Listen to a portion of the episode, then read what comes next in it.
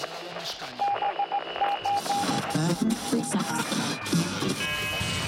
Odsłuch społeczny. Cześć, to jest kolejny odcinek Odsłuchu Społecznego, podcastu, w którym poruszamy ważne, naszym zdaniem, kwestie społeczne. Ja nazywam się Anna Roszman, a moją gościnią jest Aleksandra Kluczyk. Z Olą porozmawiam o realiach pracy seksualnej w Polsce i postulatach organizacji Sex Work Polska, ruchu na rzecz osób pracujących seksualnie i ich praw. Cześć Ola. Cześć, nazywam się Ola, dzięki za zaproszenie. Jestem współprowadzącą podcastu o pracy seksualnej Dwie Dupy o Dupie i już emerytowaną aktywistką. Ja bym chciała, żebyś powiedziała, czym się zajmujesz. To znaczy, chciałabym, żebyś opowiedziała o swojej pracy, w, określiła ją w taki sposób, jaki jest najbardziej komfortowy dla Ciebie i od razu, żebyś wytłumaczyła słuchaczom i słuchaczkom, dlaczego nie będziemy w tej rozmowie używać słowa na P. Jestem pracownicą seksualną, zajmuję się, y, jestem escort, full service escort care, co oznacza, że spotykam się z klientami e, w takim kontakcie bez, e, bezpośrednim. Czasem zdarza mi się też sprzedawać jakieś materiały e, fetyszowe czy, czy zdjęcia erotyczne, ale głównie są to, są to spotkania z klientami. No właśnie, używamy określenia praca seksualna, żeby nie używać słowa prostytucja. Powiedz, dlaczego y, osoby pracujące seksualnie nie używają tego określenia. Wiesz co, określenie, skorzystam tutaj trochę z mojej definicji, będę się posiłkować, którą przygotowałam jakiś czas temu. Określenie prostytutka czy prostytucja to określenie pejoratywne, które z etymologicznego punktu widzenia ma konotację z towarem, utowarowieniem, więc tu już się nasuwa samo, dlaczego no Jasne. jest, to, jest to nie okej. Z kulturowego e, punktu widzenia między innymi, bo funkcjonuje jako przenośnia na działania sprzeczne z moralnością i dalej można to znaleźć gdzieś tam w tej słownikowej definicji, no co też jest po prostu nie okej. Pytanie, co ta moralność w ogóle ma oznaczać, albo niezgodność z tą moralnością. Określenie niesie też ze sobą znaczny ładunek współczesnych, głównie pejoratywnych konotacji i kontekstów, a w określeniach takich jak prostytuuje się i dała się sprostytuować, odbiera podmiotowość i sprawczość. Chciałabym też przeczytać fragment pracy, którą, nad którą pracuje teraz jedna z osób z doświadczeniem pracy seksualnej, która woli zostać yy, anonimowa. To jest chyba jej licencjat, nie, chcę, nie chcę mylić. Jasne. Ale tak? przeczytam fragment. Izabela Ślęzak, socjolożka badająca pracę seksualną, wskazuje, że we współczesnych badaniach znajdujące swój wyraz w tradycji badawczej konceptualizowanie prostytucji jako przedmiotu badania patologii społecznej ustępuje miejsce ujmowaniu pracy seksualnej w ujęciu proponowanym przez ruchy pracownicze, nazywając to zjawisko nie jako prostytucję, ale jako pracę seksualną, sex work. W znaczącej części literatury anglojęzycznej termin prostytucja funkcjonuje raczej jako termin oddający mimetyzm epoki. W rezultacie tych przemian coraz częściej w rozważaniach o prawnych rozwiązaniach dotyczących pracy seksualnej wskazuje się potrzebę destygmatyzacji i dekryminalizacji osób pracujących seksualnie, co ma swoje odzwierciedlenie przechodzeniu z systemów prawnych o motywacjach prohibicyjnych bądź abolicyjnych ku regulacjonizmowi i dekryminalizacji oraz włączeniu sektora usług seksualnych do prawnych ram przysługujących innym osobom pracującym wraz z przyznawaniem dostępu do świadczeń, możliwości uzwiązkowienia się i dostępu do praw pracowniczych. To jest e, super cytat i fajnie, że go przytoczyłaś, bo tutaj padło wiele określeń, które będziemy rozprawiać Tak, tak, później tak, E, i, i takich naszych punktów zaczepienia. Ustaliłyśmy na początek, że słowo na P ma negatywne konotacje, zresztą to chyba każdy umie sobie wyobrazić też, jak w ogóle potocznie się to słowo używa, że na przykład e, mówi się o politycznej prostytucji, czy no właśnie używa się w kategoriach, tak jak powiedziałaś, e, związanych jakoś z moralnością. Ale co jest istotne w określeniu sex work, to jeszcze to, że to jest pojęcie parasolowe, które obejmuje tak naprawdę wiele zawodów. E, po- Opowiesz trochę o tym? Tak, praca seksualna to rzeczywiście parasol, który obejmuje i właśnie to, czym ja się zajmuję, czyli full service escort girl, spotkania bez, w kontakcie bezpośrednim z klientem i pracę w klubie Go Go e, i właśnie sprzedawanie, nie wiem, kontentu erotycznego, masaż erotyczny, e, pracę na kamerkach, e, asystenturę seksualną dla osób z niepełnosprawnościami, sexting, seks telefon, sprzedawanie materiałów fetyszowych i tak. No jest to cała, cała masa wszystkiego tego, co wokół seksualności, co wokół pracy intymnej i, i właśnie związanej z, z seksem, seksualnością. Okej, omówiłyśmy, że to jest tak naprawdę bardzo szeroki sektor, praca seksualna. I teraz chciałabym Cię zapytać o podejścia prawne, bo myślę, że to nie jest powszechna wiedza, jaka jest sytuacja prawna pracy seksualnej w Polsce, więc prosiłabym Cię, żebyś opowiedziała, jak to jest w Polsce, czy praca seksualna jest w ogóle legalna, I potem porozmawiamy sobie, czy są jakieś alternatywy do tego modelu prawnego. E, W Polsce obowiązującym modelem jest e, abolicjonizm, co oznacza, że e, samo e, świadczenie usług w kontakcie bezpośrednim z klientem nie jest kara- karalne, nie jest kryminalizowane, ale nie jest też uznane za pracę. Kryminalizowane są e, strony trzecie i osoby ułatwiające, e, organizujące pracę. I w Polsce jest to sutenerstwo, stręczycielstwo i kuplerstwo. Jakbyś mogła wyjaśnić, Tak, no znaczą właśnie sutenerstwo to czerpanie korzyści finansowej z pracy seksualnej innych osób, stręczycielstwo nakłanianie do pracy seksualnej, a kuplerstwo to tak zwane pomocnictwo przy pracy seksualnej. I tak naprawdę te pojęcia brzmią super strasznie źle i my też jesteśmy nazywane mitycznym lobby sutenerskim i, i w ogóle wszystkim co najgorsze, ale tak naprawdę jeżeli no właśnie rozbijemy trochę te pojęcia i spojrzymy na nie, to uświadomimy sobie, mam nadzieję, mm, że po pierwsze to, że te strony trzecie są skryminalizowane, zakłada z założenia, że praca seksualna jest czymś złym. No bo namawianie do pracy seksualnej, tak? Więc namawianie do jakiejkolwiek innej pracy mogłoby być przestępstwem. No nie, zakładamy, że już to świadczenie usług, mimo tego, że nie jest kryminalizowane, jest czymś w rozumieniu złym, nie wiem, sprzecznym z moralnością, obyczajnością, cokolwiek.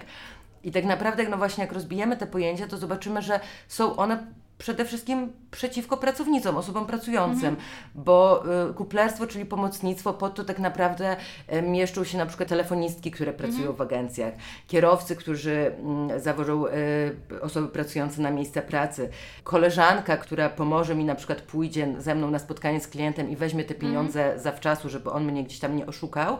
Jeżeli ja jej na przykład za to zapłacę, no bo wykonuje jednak jakąś tam pracę i poświęca swój czas, ja jej zapłacę, ona popełnia w tym momencie przestępstwo. Sutenerstwo tak naprawdę, jeżeli na potrzeby, błagam, tej dyskusji przyjmiemy, że praca seksualna to praca, to sutener nie jest tak naprawdę nikim innym jak pracodawcą. Tak jak w salonie fryzjerskim też jest normalnym to, że szef, szefowa zakłada, nie wiem, miejsce pracy, e, płaci za, nie wiem, płaci za lokal, płaci za e, urządzenie go, gdzieś tam szkolenia dla pracowników, reklamę, e, środki, e, środki do pracy i tak. Tutaj sytuacja wygląda analogicznie tak naprawdę. Pracodawca zapewnia miejsce pracy, w tym wypadku agencję, nie wiem, jakąś tam reklamę, ochronę, zatrudnia właśnie telefonistki i tak i pobiera na przykład procent. Często właśnie, nie wiem, w salonach tatuażu czy, czy w salonach fryzjerskich to funkcjonuje podobnie, że osoby albo dostają wynagrodzenie, ale częściej są to właśnie e, te procenty od, no właśnie na przykład klienta. Pytanie, czy teraz to, co ja robię na przykład nie jest teraz stręczycielstwem, no nie? Albo to, co my robimy w naszym podcaście, bo często dużo osób nam zarzuca, że, nie wiem, osoby przez nas wchodzą, ro, robię cudzysłów, pro, piekło prostytucji, wiesz, i tak dalej. No i pytanie, czy samo mówienie, gdzie jest ta granica? Czy samo mówienie na przykład o pracy, o jej pozytywach, e, czy no właśnie mówienie głośno o swoim doświadczeniu nie jest już tym namawianiem, nie jest już tym nakłanianiem. To jest trochę podobna sytuacja jak z prawami y, reprodukcyjnymi. Tak, że... dokładnie, dokładnie. Ja też bardzo często używam tej analogii i tak jak e, w kwestii aborcji, na przykład przy aborcji farmakologicznej, dzisiaj jest w ogóle, nagrywamy to 28 dnia, czyli właśnie Dnia Bezpiecznej Aborcji, tak jak osoby, które robią sobie same aborcje tabletkami farmakologicznymi nie są kryminalizowane, tak osoby, które im gdzieś tam pomagają, ułatwiają te aborcje, tak. Czy lekarz, który... Tak, co sprawia, że osoby zostają pozostawione same sobie. Mają wiedzieć, że systemowo, to, to jest o, o systemowym też porzuceniu i mają wiedzieć, że są pozostawione same sobie, tak jak w przypadku osób pracujących seksualnie. Właśnie o tym też y, mówi jedna z rozmówczyń w Zinie, który Mhm. wydałaś. Wydałaś y, taki zbiór rozmów y, Save Us From Saviors. Właśnie jedna z Twoich rozmówczyń mówi, że praca seksualna jest izolująca. Mm, tak, no bo właśnie to jest o tym izolująca też, bo nakłada się oczywiście stygma, też autostygma, która do tego wchodzi. To, że jesteśmy pozostawione same sobie i często, nie wiem, mogę nie chcieć skorzystać na przykład z tego wsparcia, nie wiem, mojej koleżanki, no bo właśnie na przykład nie chcę jej narażać. Moi znajomi też mogą tego nie chcieć, a w sytuacji, kiedy na przykład dojdzie do nadużyć w, w agencji y, towarzyskiej, też trochę to jest o tym, że ja, gdybym pracowała w agencji, mogłabym zgłosić przemoc, do której doszłoby na przykład ze strony klienta, ale wtedy ja rzeczywiście, pomijając fakt, że oczywiście zostanę e, ponownie straumatyzowana przez policję, która Oczywiście. przyjedzie, jakby ACAP oczywiście, ryzykuję tym, że ja i kilka, kilkanaście moich koleżanek z dnia na dzień stracimy pracę. Często na przykład też miejsce e, do, do mieszkania, bo na przykład agencje wynajmują też, też mieszkania osobom pracującym. I jakkolwiek to cynicznie zabrzmi, osobie nie opłaca się zgłaszać przemocy w takim wypadku, ale nie jest to o tym, że o jej nie opłaca, bo w ogóle kapitalizm, coś tam trzeba robić hajs, tylko o tym, że no trochę nie ma wyjścia, a prawo nie jest po jej stronie. No Bo nie, prawo jest tak skonstruowane, żebyś Ty Tak. była z tym sama tak naprawdę. E, Jeszcze, wiesz co, zanim przejdziemy, bo chciałabym sobie tak e, trochę e, też przejść z Tobą przez różne modele, to Mhm. znaczy jak to by mogło wyglądać inaczej, ale e, jeszcze w kontekście tego, co przed chwilą mówiłaś, e, chciałam Cię zapytać, jak e, odnosisz się do takiego argumentu, że przecież praca seksualna jest związana z handlem ludźmi i że osoby pracujące seksualnie są ofiarami handlu ludźmi. To jest bardzo często przewijający się argument. Wiesz co, z tego co wiem, to na przykład e, dużo większą procentową skalę stanowi e, w procederze handlu ludźmi stanowi na przykład górnictwo, rybołówstwo, praca na budowach i tak dalej. I gdzieś tam to się po prostu zdarza wszędzie tam, gdzie potrzeba jakkolwiek chujowo to zabrzmi taniej siły roboczej, często no właśnie osób z, z innych, e, nie wiem, gorzej rozwijających się krajów czy cokolwiek, słabiej rozwijających się krajów ale no, myślę, że nikt nie postuluje tego, żeby zamknąć cały przemysł na przykład górnictwa, tak? Czy przestać ry, Rolnictwo. ry, rybołowić. Znaczy myślę, że są osoby, które postulują, ale z kompletnie Tak, innych, tak. z kompletnie innych motywacji, tak? Czy, czy, też w przypadku na przykład rybołówstwa, ale no myślę, że jest wszystkim, dla wszystkich jest logiczne, że jest to trochę niemożliwe i że nie, i że nie wiem, zlikwidowanie całej branży nie jest po prostu rozwiązaniem, więc dlaczego przekłada się to na pracę seksualną? Tym bardziej, że praca seksualna no właśnie jest po prostu czymś innym niż handel ludźmi. A że występuje proceder handlu ludźmi osób, które będą świadczyć usługi, tak, to prawda, to istnieje. Y- Ale też chciałabym dodać, że w Polsce jest to liczone w promilach. Nie wiem, czy to ma znaczenie, ale tak. Nie no, ma znaczenie jak najbardziej. Też no właśnie chciałam, żebyś... Znaczy, ka- każdy przypadek y, przemocy i zły ma znaczenie i jest ważny, ale, ale tak. Y, Ale też ma znaczenie informacja, że, że jest to promil, bo faktycznie wydaje mi się, że wyobrażenie takie Mhm. potoczne może być, może być zupełnie inne. Okej, ja Cię zapytałam, jak wygląda sytuacja prawna w Polsce, Mhm. a są jeszcze te inne modele, na przykład ten słynny model szwedzki. Mhm. No, model szwedzki jest o tyle y, zły, że nie dość, że ma to wszystko, co w Polsce, to jeszcze kryminalizuje klientów. Wychodzą z założenia, że praca seksualna jest czymś złym, konstruuje osoby świadczące usługi jako ofiary, a klientów wtedy jako sprawców tej przemocy, więc ich kryminalizuje. Tylko myślę, że też nie trzeba za dużo się wysilać jakimiś takimi logicznymi rozwiązaniami, żeby pomyśleć o tym, że skryminalizowanie klientów po prostu nie służy osobom pracującym seksualnie. I mm, często osoby, które postulują właśnie ten model, y, model szwedzki, wychodzą z założenia, że praca seksualna ma po prostu zniknąć i nie wiem, i nie istnieć. Wszystkie osoby, które, ofiary, które teraz ją świadczą, e, trzeba gdzieś tam, nie wiem, e, wysłać do innych prac, na kursy, zapewnić im wsparcie i pomoc. I to jest jakby spoko, jeżeli rzeczywiście osoby chcą zmienić zawód, to fajnie, jeżeli będą mieć e, gdzieś tam wsparcia z różnych stron tego, jak mogą to zrobić i rzeczywiście bezpiecznie zmienić. No ale praca seksualna nie, nie, nie zniknie. Możemy skryminalizować całą rzeczywistość wokół nas, możemy skryminalizować klientów, możemy skryminalizować osoby świadczące, a praca seksualna będzie istnieć i osoby wykonujące ją też będą istnieć. I teraz mamy do wyboru albo stworzyć nam piekło, które się dzieje i jeszcze je zaogniać, mm, jeszcze dodatkowo kryminalizacją klientów, albo no właśnie przyjąć to, że hej, my istniejemy i będziemy istnieć i będziemy, istniałyśmy długo przed kapitalizmem i będziemy istnieć jeszcze długo, mam nadzieję, po nim. Mam nadzieję, że upadnie w tym sensie po nim. I to, co można zrobić, to sprawić, żebyśmy wykonywały pracę w jak najbezpieczniejszych warunkach, w jak najbezpieczniejszy sposób i tak dalej, i tak dalej. A w momencie, kiedy kryminalizuje się klientów, to jest odebranie osobom pracującym kolejnego narzędzia bezpieczeństwa i kontroli. Na przykład są kraje, gdzie świadczenie usług seksualnych jest powiedzmy bardziej znormalizowane, więc często zwyczajem jest to, że na przykład klienci wysyłają swoje, no nie powiem, że nie wiem, skany dowodów, no ale rzeczywiście, albo nawet tak, i czy, czy nie wiem, jakieś swoje dane, czy wpłacają zaliczki i tak dalej i osoba ma pewność, tak, coś się wydarzy, pójdzie na policję, ma wszystkie dane, co też pilnuje klienta, żeby, no jakkolwiek, ale żeby nie przekraczał granic, no bo wie, że te, te konsekwencje mogą go spotkać. My, y, no nie mamy takich narzędzi w Polsce, to jest to nie do wyobrażenia i działa to, kumam, z dwóch stron. Dzisiaj nawet ktoś do mnie napisał, że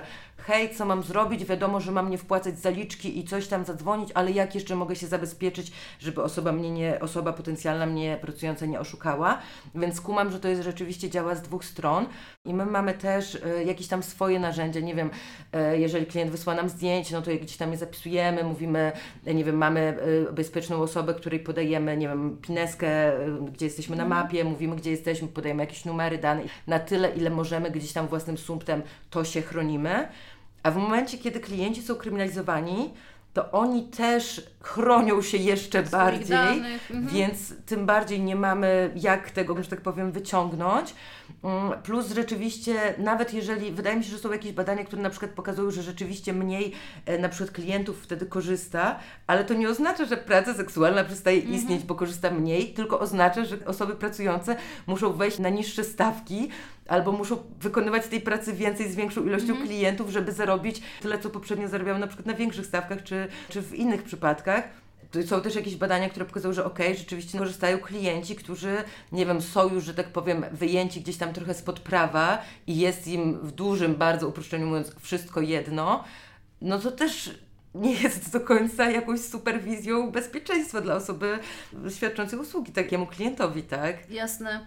A jakie kraje mają to właśnie lepiej rozwiązane? Mhm. Jakbyś podała przykłady No krajów, które najlepszy, najlepszy ty, czyli to, co gdzieś tam y, postuluje i ja, i Seksport Polska, i nasza powiedzmy, nie wiem, społeczność w dużej mierze, też nie chcę mówić może za, za wszystkich, ale to dekryminalizacja. Dekryminalizacja jest w Nowej Zelandii i w części Australii w y, Nowej Walii. I dekryminalizacja rzeczywiście po prostu zakłada uznanie przede wszystkim pracy seksualnej za to, czym w istocie jest, czyli pracę, włączenie w obowiązujące już y, istniejący kodeks prawa pracy, w obowiązujące zapisy prawa pracy, tylko że z uwzględnieniem szczególnego BHP, e, co też wynika z tego, że my też nigdy nie mówimy, że praca seksualna jest pracą jak każda inna, bo właściwie żadna praca nie jest pracą jak każda inna. Każda ma swoją charakterystykę. No właśnie, tak samo tutaj, ze względu na specyfikę tego, że jest to praca y, z ciałem, z seksualnością, z intymnością y, często i tak dalej, no to z ustanowieniem specjalnego, y, specjalnego BHP. Model dekryminalizacji co prawda nie uwzględnia niestety osób migranckich, ale wiem, że to ma się zmienić, bo gdzieś tam rzeczywiście aktywistki w tamtym obszarze bardzo mocno działają i jest to podobno rzecz, która ma się wydarzyć w przeciągu najbliższych dwóch dwóch około lat, tak żeby włączyć jeszcze osoby, no właśnie migranckie. Nasz postulat dekryminalizacji jest też często mylony z legalizacją, albo w ogóle mówiony o tym, że oho, praca seksualna w Polsce nie jest kryminalizowana, więc jest legalna. Jakby nie, bo legalizacja jest o całym modelu i różni się od dekryminalizacji też. I legalizacji jest tak naprawdę gdzieś tam najwięcej, bo jest, nie wiem, i w Niemczech, i w Austrii, i Holandii, i gdzieś tam w wielu innych krajach. Ale tak naprawdę, jak się przyjrzysz temu, jak wygląda w różnych krajach, okazuje się, że jest w ostatecznym rozrachunku tak naprawdę wykluczająca osoby, które mogłyby, chciałyby, potrzebowałyby podjąć pracę, bo w niektórych krajach na przykład można świadczyć usługi seksualne tylko w określonych miejscach, albo mogą je świadczyć e, tylko określone osoby, na przykład, nie wiem, tylko rozwódki, albo tylko kobiety niezamężne, albo na przykład nie mogą osoby transpłciowe i, i mężczyźni, albo właśnie tylko oni. I, i, i tych oczywiście e, rzeczy jest dużo gdzieś tam więcej, co na, tak naprawdę sprawia, że te osoby, które i tak chcą e, pracować, i tak będą, e, i tak podejmują pracę, i tak będą robić to na przykład nielegalnie. W szarej strefie. Tak, jest jeszcze, w kilku krajach jest jeszcze prohibicjonizm, który zakłada wszystko to, o czym powiedziałam w poprzednich modelach, czyli właśnie kryminalizację stron trzecich klientów i na przykład drobne jakieś tam mandaty i tak dalej, że jakby świadczenie usług jest traktowane jako, nie wiem, wykroczenie, przewinienie coś tam, więc są to jakieś tam e, kary, mandaty. Z tego co wiem, Albania jest e, do tej pory chyba jedynym krajem, która też kryminalizuje osoby świadczące usługi e, seksualne. E, Teraz rozmawiałyśmy o prawie i o różnych modelach prawnych. Ja chciałabym trochę zakończyć ten temat i przejść do tego, do czego Ty sama już nawiązałaś, czyli praca seksualna to praca, ale zarazem praca, która ma jakąś szczególną charakterystykę. I teraz chciałabym porozmawiać właśnie o pewnych wyobrażeniach, może trochę stereotypach, pewnej stygmie, która jest wokół tej pracy. Może zaczynając od takiego uprzedzenia, poglądu, że to nie jest prawdziwa praca, E, A tak w ogóle to to jest sprzedawanie siebie, sprzedawanie ciała. Jak ty rozbijasz taki argument? Wiesz co, no myślę, że jak się za coś dostaje pieniądze, to jest to po prostu pracą, a poza tym też osoby, mm, no jest jakiś taki mit, że o, jaka to praca, kładzie się i rozkłada nogi, no nie? A prawda jest taka, że to jest praca, która wymaga całego szeregu y, kompetencji tak zwanych miękkich, które też po prostu i w społeczeństwie, i też nie wiem, w, gdzieś tam w kapitalizmie, czy w całym kulcie produktywności i tak dalej, nie są w ogóle uznawane dużo pracy, której wykonujemy jest właśnie na przykład praca z intymnością, praca, praca emocjonalna. Nie wiem, osoby, które mają jakieś tam konta na OnlyFansach, prowadzenie tego kontentu regularnie, cały czas stawianie filmów, kontakt z fanami, prowadzenie kilku kanałów na social mediach, właśnie robienie cały czas tego kontentu, czy osoby, które pracują w kontakcie bezpośrednim z klientem i gdzieś tam rzeczywiście umawianie się z tymi klientami, narażanie na wystawki i to, jak trzeba, trzeba zagrać, to jak trzeba wiedzieć, co powiedzieć, jak się na to się temu przyjrzy, albo w ogóle wejdzie się w pracę i po prostu się zobaczy, bo też często osoby, które w ogóle wchodzą w pracę, rzeczywiście mogą mieć jakiś taki mit, że o Boże, będę sugar baby, która nawet nie będzie uprawiać seksu, a będzie miała, wiesz, po prostu wszystko na kiwnięcie palcem, czy rzeczywiście będę zarabiała kupę siana, bo tak to gdzieś tam wygląda, czy tak gdzieś mam takie wyobrażenie, a później przychodzisz i okazuje się, że to jest też super niewdzięczna praca, ale też taka super niewdzięczna też w kontekście, no nie wiem, ja zawsze mówię, że na przykład, żeby się umówić z jednym klientem, to muszę najpierw napisać ze średnio dwudziestoma. I często rzeczywiście pisać, nie wiem, gdzieś tam są te wystawki, trzeba się użerać. Czyli, że wystawia Cię klient, że się umawiasz tak, tak, tak, i, tak, i tak. jednak nie zarabiasz tego, Tak, ale czy przestaje Ci odpisywać, czy coś tam, czy wiesz, i to jest naprawdę dużo jakiegoś właśnie takiego użerania się i takiej no właśnie czystej pracy z konsumentem, co myślę, że często, mm -hmm. z klientem właśnie, co myślę, że często, no nie wiem, wiedzą osoby, które też pracują w gastro, tak, czy gdzieś tam właśnie w obsłudze klienta, czy gdzieś tam właśnie na, na, na słuchawce, jeżeli chodzi o właśnie jakieś sprzedaż produktów i tak dalej, że myślę, że dokładnie zrozumieją, o czym -hmm. mówię, bo to jest o wiecznym jakimś takim użeraniem się, właśnie dealowaniem z tym. Też trzeba się nauczyć, że nie wiem, klient może wyciągać od Ciebie Twoją uwagę też tak naprawdę, czyli sextingować za darmo, mm -hmm. czy wyciągać właśnie jakieś Twoje fotki i tak dalej. I też trzeba się tego nauczyć, no żeby właśnie nie poświęcać siebie i nie poświęcać swojego czasu, no gdzieś tam, gdzieś tam za darmo. I zbiera się tak naprawdę no bardzo dużo, często, często super jakiejś tam męczącej i w ogóle pracy, czy sam seks, który też gdzieś tam jest po prostu wymagający, ale też fizycznie. Mhm. Osoby, które, y, które pracują często, nie wiem, mają po tych klientów trzech dziennie, czy na przykład, nie wiem, sześciu, siedmiu, to jest po prostu ciężka fizyczna praca, bo to jest bardzo dużo ogarnięcia, też posprzątanie pokoju między klientami, przygotowanie się po raz kolejny, wzięcie prysznica, odświeżenie się i tak dalej to jest po prostu, no, zapierdol tak naprawdę. A też z Waszych rozmów w podcaście, bo Ty prowadzisz podcast e, z drugą pracownicą, tak. która jest tancerką, no to z Waszych rozmów wynika, że tak naprawdę każdy zawód, e, z, jakby z każdego sektora pracy seksualnej tak. właśnie wymaga jakiejś kompetencji, chociażby to, że ona musiała nauczyć się też tańczyć, mhm. to jest też wymagające fizycznie, bo się pracuje w nocy. No ja też się teraz skupiam głównie na full service escort, bo tym się zajmuję, ale tak, no rzeczywiście osoby, które pracują na kamerkach, często tak naprawdę, nie wiem, siedzą, wiesz, po 6 godzin godzin na przykład nie zarabiają niczego i muszą rozruszać tą publikę czy coś tam, często im się nie udaje i, i wygląda to też naprawdę bardzo różnie i nie zawsze, czy praktycznie, nie wiem, nigdy nie, nie zbijają tych kokosów, że po prostu jest to wynikiem pracy. Czasem są gdzieś tam te złote strzały, no ale miło, że się zdarzył, ale nie są regułą. Czy osoby właśnie pracujące w klubach, które pracują bardzo długo, e, jest to też praca w nocy, no właśnie cały czas przy światłach, z alkoholem, jakaś taka wymagająca cały czas właśnie, nie wiem, rozmowy, tańca, ruchu. No jest to po prostu dużo pracy i tyle. I nikt nie mówi, że to jest praca, nie wiem, w kopalni, ale też myślę, że, że nie musi być, żeby była ciężka, no nie? I, I... wymagająca też przykuło moją uwagę w, w tych rozmowach, właśnie w Twoim zinie, że osoby często mówią, że nie uważają, że sprzedają e, swoje ciało, tylko sprzedają usługę, mhm. a zarazem każda praca w kapitalizmie jest tak naprawdę sprzedawaniem ciała, można powiedzieć mhm. przewrotnie. No jeżeli skupimy się w tym dyskursie kapitalistycznym, to tak, oczywiście możemy w to sobie brnąć i że rzeczywiście wszyscy jesteśmy trybikami w maszynkach i tak dalej, ale skupiając się jednak na takim poziomie podmiotowościowym, no rzeczywiście faktem jest to, że po prostu nie sprzedajemy ciała. Mhm. Nie wydaje mi się, żebym znikała po każdym kontakcie z klientem albo żeby przestawało być moje. No, czy tak jak powiedziałaś, w rozumieniu innych prac nie używa się tego określenia, mimo tego, że osoby wykonują pracę swoim ciałem i tak naprawdę zawsze wykonujesz pracę swoim ciałem, bo nie wiem, siedząc nawet przy komputerze, gdzieś tam używając mózgu do jakiejś bardziej intelektualnej pracy, czy po prostu stukając w klawisze, też jest to ciało, przypominam. Mm, I dla mnie to jest o tym, jak osoby, y, jak osoby przedmiotowo nas traktują i właśnie o czym to jest y, w rozumieniu tych osób, bo dla mnie tym poziomem podmiotowości, który mam do siebie i z moim szacunkiem do siebie, jest o tym, że rzeczywiście świadczę usługę. Moje ciało jest wciąż moje, nigdzie się, nie wiem, nigdzie się nie wybiera i ma się całkiem dobrze.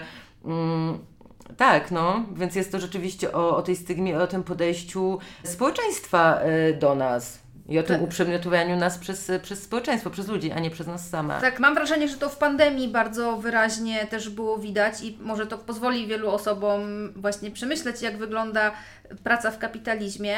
Kiedy były lockdowny w Polsce, nigdy na przykład nie został zatrzymany przemysł, mimo że jedna trzecia ludzi pracujących w Polsce pracuje właśnie w szeroko rozumianym przemyśle, na przykład we wszelkiego rodzaju e, produkcji, czyli de facto te osoby były przez cały czas narażane na kontakt z wirusem, prawda? I my nie myślimy w kategoriach takich, że e, to jest też w pewnym sensie narażanie zdrowia w taki najbardziej, jakieś narażanie swojego ciała w jakiś taki najbardziej bezpośredni sposób.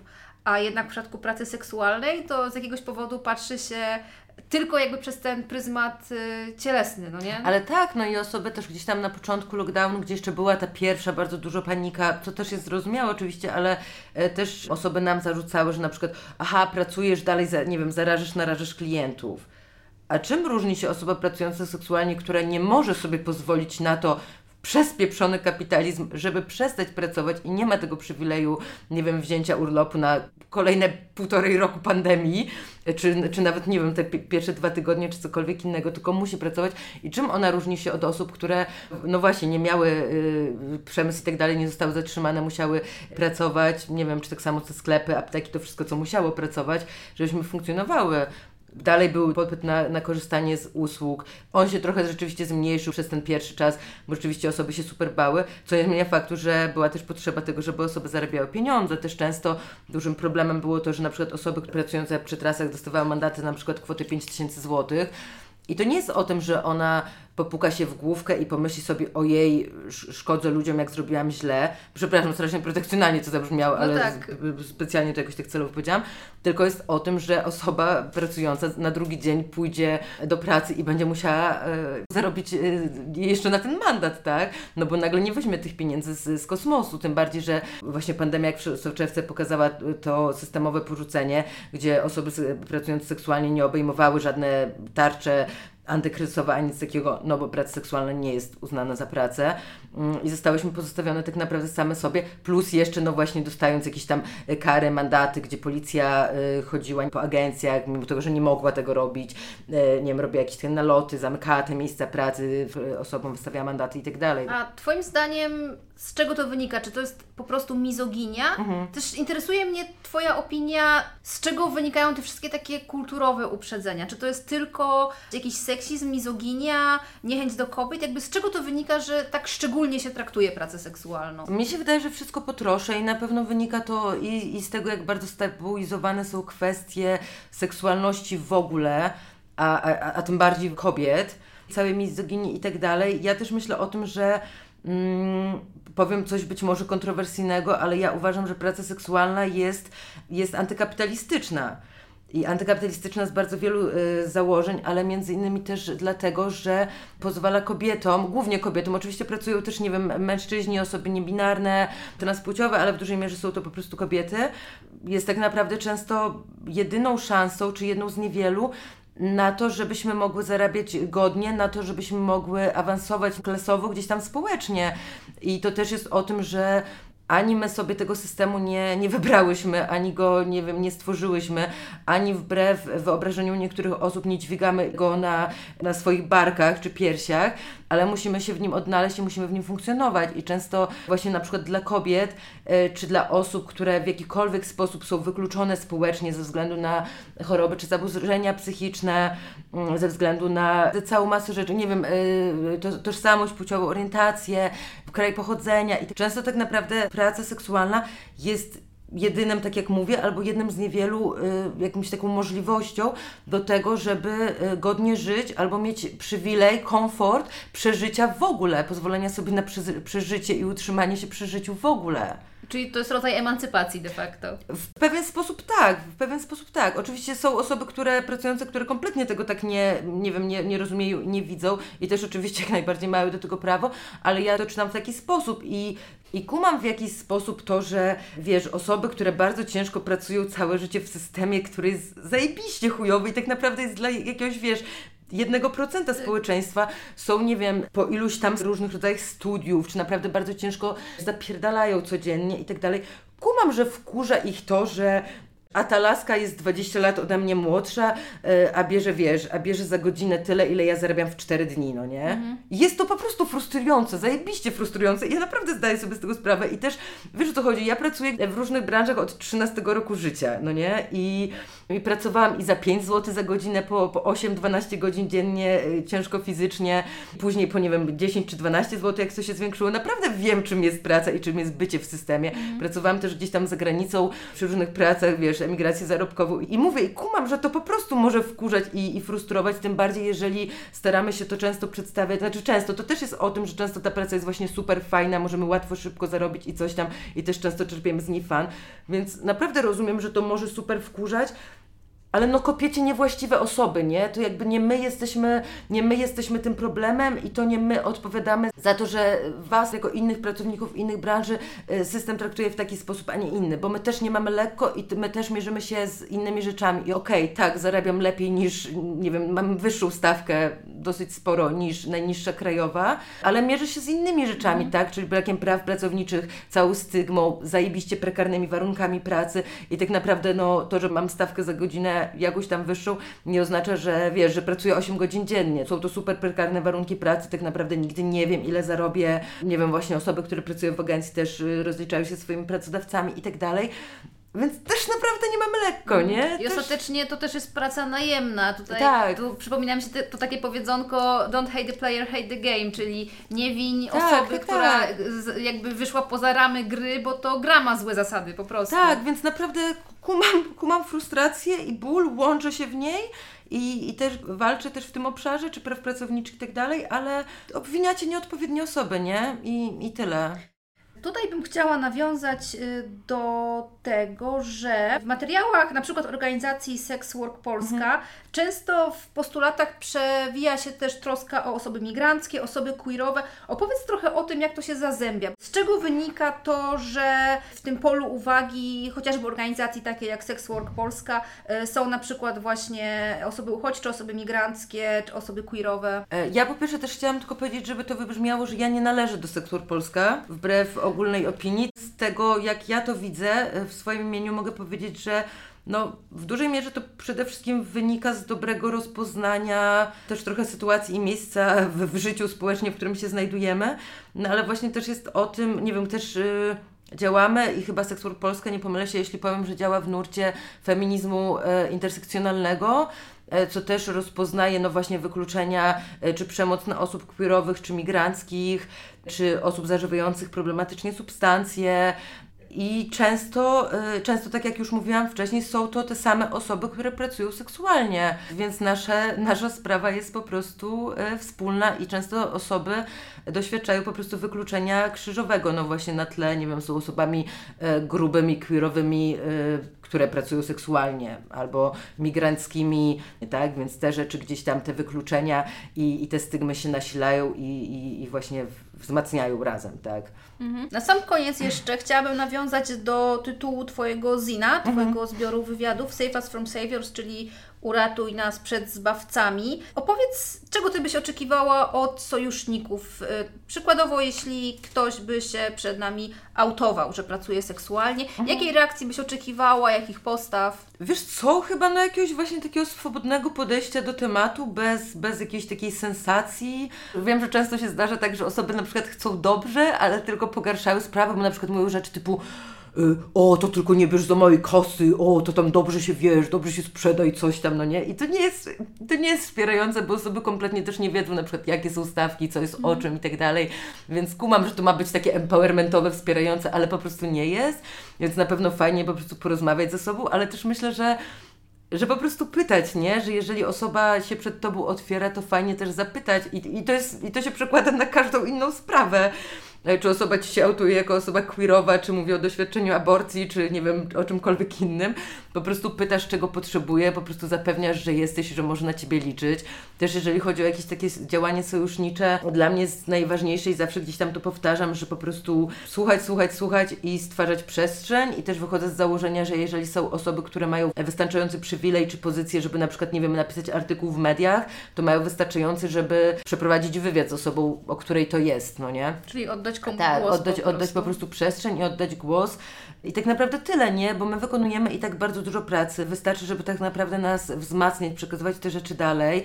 Na moim profilu na Facebooku Aleksander Kluczyk jest przypięty post, gdzie jest ponad, no już na ten moment chyba około 50 bardzo różnych materiałów i wywiadów z nami, i zin, i, i, i różnego rodzaju rzeczy, właśnie jakieś podcasty, w których brałyśmy udział w przeciągu ostatnich lat. Więc tak naprawdę zapoznawać się z tym, żeby poszerzać swoją wiedzę, podawać gdzieś tam te głosy dalej, stwarzać nam platformę do tego i też po prostu zdawać sobie sprawę trochę z tego, że możemy mieć pewne, jako społeczeństwo, jako osoby, pewne zinter- zinternalizowane pewne rzeczy, co też jest zrozumiałe. Ja na przykład kiedyś się robię super dygresję, ale ja też się kiedyś super wkurzałam, że nie wiem, ktoś użył słowa na P, więc ja już o Boże, jest tam swerfem, nie, koniec, cancel culture i tak dalej. Co też gdzieś tam wynikało z bardzo dużych emocji i bardzo dużej też bezsilności, jakiegoś takiego walenia też na oślep i, i wkurwu na cały świat ale przeszłam jakiś taki proces, który pomógł mi zrozumieć, że okej, okay, ludzie też po prostu nie wiedzą, też jesteśmy wszyscy jako społeczeństwo wychowani e, w kulturze, która jest strasznie slut-shamingująca, horfobiczna, mizoginistyczna, co sprawia, że pewne rzeczy możemy mieć właśnie tak zinternalizowane, że nawet nie wiedzieć, jak nasze wyobrażenia bardzo mijają się z prawdą, więc to, co możemy zrobić, to właśnie słuchać, yy, słuchać głosów osób pracujących seksualnie, stwarzać nam platformę, żebyśmy mogły wybrzmiewać jak najszerzej, jak najwięcej i przyjmować to po prostu z jakąś taką uważnością i wrażliwością na to, że hej, one, w sensie my, jesteśmy specjalistkami yy, na swój własny na temat. swój własny temat i naprawdę wiemy o czym i naprawdę wiemy też o czym mówimy. Nasza rozmowa y, dobiega końca, już niestety czas nam się kurczy, mhm. więc chyba y, pozostaje mi tylko dołączyć się do poleceń y, tych wszystkich materiałów. Ja szczerze też polecam podcast, który nasza gościni prowadzi, Dwie Dupy o Dupie podcast. Ja dowiedziałam się z niego bardzo dużo i myślę, że też nasi słuchacze i słuchaczki dowiedzą się o wielu rzeczach, o których nie miałyśmy czasu i przestrzeni porozmawiać. Polecam Zina Oli, w którym Ola y, rozmawia z przedstawicielami, przedstawicielkami różnych sektorów, y, tak. różnych branż pracy seksualnej. Tytuł to Save Us from Saviors, a Tobie Ola chyba muszę życzyć dużo siły, bo, y, Przyda się. bo faktycznie wykonujesz naprawdę dużą robotę, jeśli chodzi o edukację i uświadamianie na temat pracy seksualnej. To był kolejny odcinek odsłuchu społecznego. Moją gościnią była Aleksandra Kluczyk. Dzięki. Dzięki. Z którą rozmawiałam o realiach pracy seksualnej oraz postulatach mm, organizacji wspierających osoby pracujące seksualnie. Ja nazywam się Anna Roszman. Odcinek montuje Katka Mazurczak. Szukajcie nas w social mediach, szukajcie nas na wszystkich popularnych platformach podcastowych, Spotify, YouTube i do usłyszenia. Odsłuch społeczny.